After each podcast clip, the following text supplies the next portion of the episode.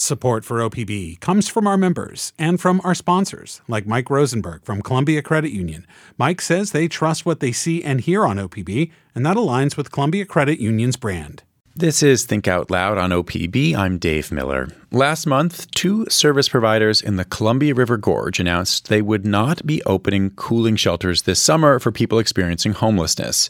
Washington Gorge Action Programs, which operates in Klickitat and Skamania counties, made the decision to close its cooling center in Stevenson after it found that not a single person visited the facility last summer. They're distributing cooling kits instead. Mid Columbia Community Action Council is doing the same thing in Hood River, Sherman, and Wasco counties. Jennifer Pauletto is the Associate Director of Washington Gorge Action Programs. Kenny LaPoint is the Executive Director of the Mid Columbia Community Action Council. They both join us now. It's great to have both of you on Think Out Loud. Thank you, Dave. Thanks, Dave. Jennifer, first, what would it take in the past for you to open up a cooling center? We would open up a cooling center um, in situations where the temperature was over 100 degrees or there was high humidity that made the living abilities outside um, a certain danger level. And in in the previous years, we had individuals who would utilize the shelter.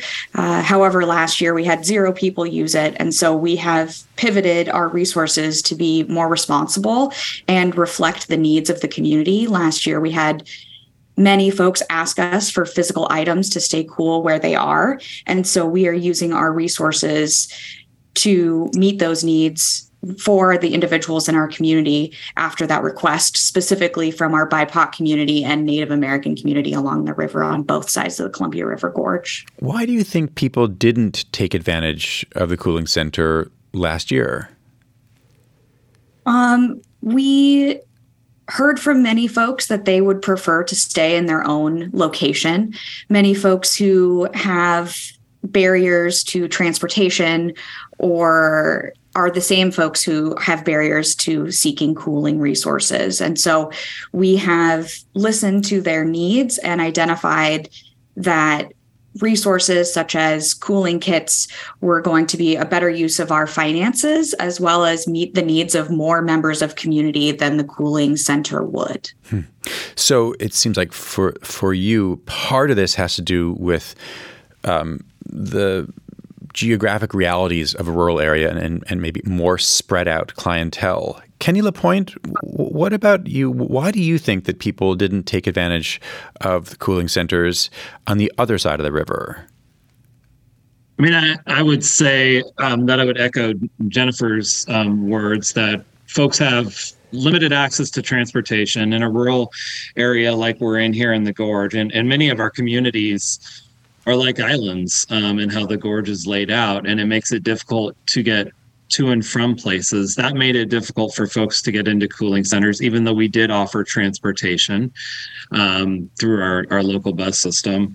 Um, but I think also another aspect of it is folks who are living outside unsheltered do not want to leave their their locations in fear of having their things taken from them. Um, and, and things are taken from them in various ways, whether it's from, um, you know, someone else in the community or there's a camp sweep that is done. And so there's a fear around that. And so just as um, WAGAP over on the Washington side experience, we experienced folks not utilizing our cooling centers. And we heard from Native and farm worker community members um, that it would just be much better if we provided supplies for pe- people to stay cool in the locations that they're in. And so that's what we've chosen to do this year. Um, is the same issue that you're talking about here. This is specifically about cooling centers, but but geographically, could those same arguments be an issue in terms of warming shelters six months from now, or even you know places that might provide other versions of daytime support. I guess I'm wondering how widespread this issue might be in the ways it could get in the way of the kinds of services you're hoping to be able to provide. It it definitely will impact warming shelters in the wintertime, and it has impacted warming shelters. I would say that folks are are definitely more likely to come inside during the wintertime um, in a severe weather event, and and we will continue to open warming shelters in that situation. But we in the wintertime, we even provided warming supplies to folks who were choosing to continue to stay outside, um, because our one of our jobs is to prevent folks from from passing away during severe weather events. And so we wanted to make sure and get them the resources that they needed so they could stay warm. So we provided folks with propane, um, with small heaters, um, and conducted outreach where we were giving things like you know, beanies, warm hats, warm gloves, socks, um, all that type of stuff, jackets, so people could stay warm in their location. Although we still do provide transitional shelter facilities um, in our area. If you're just tuning in, we're talking right now about evolving responses to excessive heat for people experiencing homelessness in the Columbia River Gorge on both sides of the river. Kenny LaPoint is the executive director of the Mid Columbia Community Action Council. Jennifer Pauletto is the associate director of Washington Gorge Action Programs. Jennifer, what's in a cooling kit? Currently, our cooling kits are similar on both sides of the river. We have items like a cooling scarf, which is something you can soak in cool water and it stays um, cool for a long amount of time. Uh, we have water, lip balm, sunscreen, uh, a small snack, a battery powered fan, and it's all in an easy carrying um, backpack or other bag. Some other things that folks might need. Um, we can provide. And so over time, we might hear from community that there are needs for other items like wide brim hats or um, those kinds of things that we would be happy to do our best to accommodate. So this is one of the ways that our outreach workers are being able to connect with community and say, these are the things we have. How does this meet your need? And what other needs might you have to be able so that we might be able to meet those um, with some of the funds that we have to provide these outreach outreach services and cooling kits. How many of these kits have you distributed? Uh, WAGAP has distributed um, 20 altogether, 10 specifically to in-lieu sites. And we have uh, cooling kits located at every office that we have. So Stevenson, Bingen, and Goldendale. And we will be including them with our community outreach um, partners uh, to be distributing them to in-lieu sites along the river. Kenny, uh, are your cooling kits any different? Our cooling kits are virtually identical to the ones that Washington Gorge Action Programs passed out and and I'll say there's that's not um, just coincidence. Um, Jennifer's organization and my organization formed what's called the Mid Columbia Houseless Collaborative, and we work together um, to align our policies and our in the work that we're doing in the region. So we talked about this before summer even hit, and figured out what our strategy was going to be when severe weather hit during the summertime. Um, we've distributed 56 cooling kits as of uh, Friday of last week, and 20 of those kits went to native in-lieu sites on the Oregon side of the uh, Columbia River. How have you both been spreading the word about this? We've we definitely uh, collaborated on messaging and created a press release that went out to all of our local uh, and regional news uh, syndicates, as well as communicating this to all of our internal staff and outreach workers and our community partners. Like Kenny said, some of the partnerships that we have through the Mid Columbia Housing uh, Houseless Collaborative, there are 40, over 40 folks um, on that team. And so being able to share that messaging out with those partners is one of the main ways that we are getting the word out about these resources and um, making sure that they're a low barrier access. So if if coming to an office is difficult for someone, how are we going to get this in these tools and resources out to um, community where they are with some of our outreach workers or our community partner agencies. What about, uh, and, and, Jennifer, you could take this first, uh, options for people who do have housing um, but may have no AC and no fans? So we have uh, sought some specific funding to be able to meet some of these unique needs that might happen. So sometimes folks may do well with what they have on a daily basis, or something breaks, uh, or you know, just the heat of a certain day gets too much for what they have uh, in their home to be able to meet the need. And so there are some availability of resources to be able to meet those unique needs for folks who are uh, maybe at, at, a higher risk of um, getting heat stroke or heat exhaustion.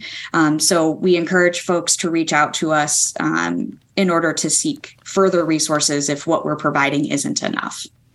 Kenny, in terms of just its effects on our bodies, there's a really big difference between a say 90 degree day that goes down to maybe 60 degrees at night and a 105 degree day that only goes down to 75. We've heard over the last couple years a lot from doctors about how um, even though we don't really pay as much attention to it, it's it's the heat not going that far down at night, which is one of the biggest problems um, for for us and for human bodies.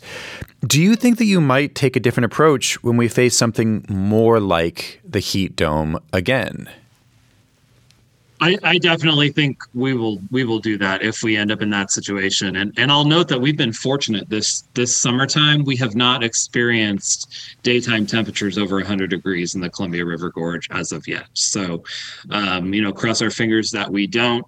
Two years ago during the summertime, the city of the Dalles was the hottest place in the world at 122 degrees, I believe, and um, we had that heat dome effect. Um, we have utilized severe weather severe heat advisories to indicate whether we should open facilities up. So we're not just going off of, you know, 100 degree temperature that is dropping to 60 degrees at night, or if it's 100 degrees for an hour and then drops to 95. We're actually going off of indicators that have extended periods of heat that are high high levels of heat for long periods of time. So we, if we do end up in a situation where the temperatures are high for continuous periods of time, we will reevaluate whether or not we're going to open a cooling center in our area.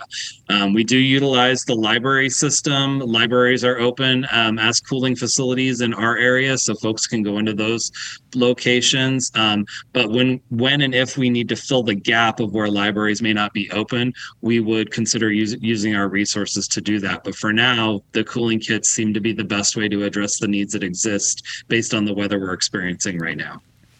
And just briefly, Jennifer, how is it that you're able to actually pivot? I, guess I would have thought that you were more hemmed in by uh, by funders in terms of how you'll spend your money. We have about a minute left. So for for Kenny's folks as well as ours, the amount of money that we were paying on staffing these locations was was a loss and it didn't go directly back to the community. So we com- communicated with some of our funders and sought other funding that was flexible enough to meet the community's need the way that they wanted that need met. And so this is the way we were able to pivot to these cooling kits this year with the option of going to a, a cooling location if we have a severe heat event I want to thank both of you very much. Jennifer Pauletto and Kenny LaPoint, thank you. Thank you. Thanks for having us. Kenny LaPoint is the executive director of the Mid Columbia Community Action Council. Jennifer Pauletto is the associate director of the Washington Gorge Action Programs. Tomorrow on the show, seven breweries and tap houses in Portland announced their plans to close recently. We're going to ask what the city's beer market looks like right now and if a craft beer bubble is bursting. If you don't miss any of our shows, you can listen on the NPR One app, on Apple Podcasts, or wherever you like to get your podcasts. Our nightly rebroadcast is at 8 p.m. Thanks very much for tuning in to Think Out Loud on OPB and KLCC. I'm Dave Miller. Have a great day. Think Out Loud is supported by Steve and Jan Oliva, the Rose E. Tucker Charitable Trust and Michael, Kristen, Andrew, and Anna Kern.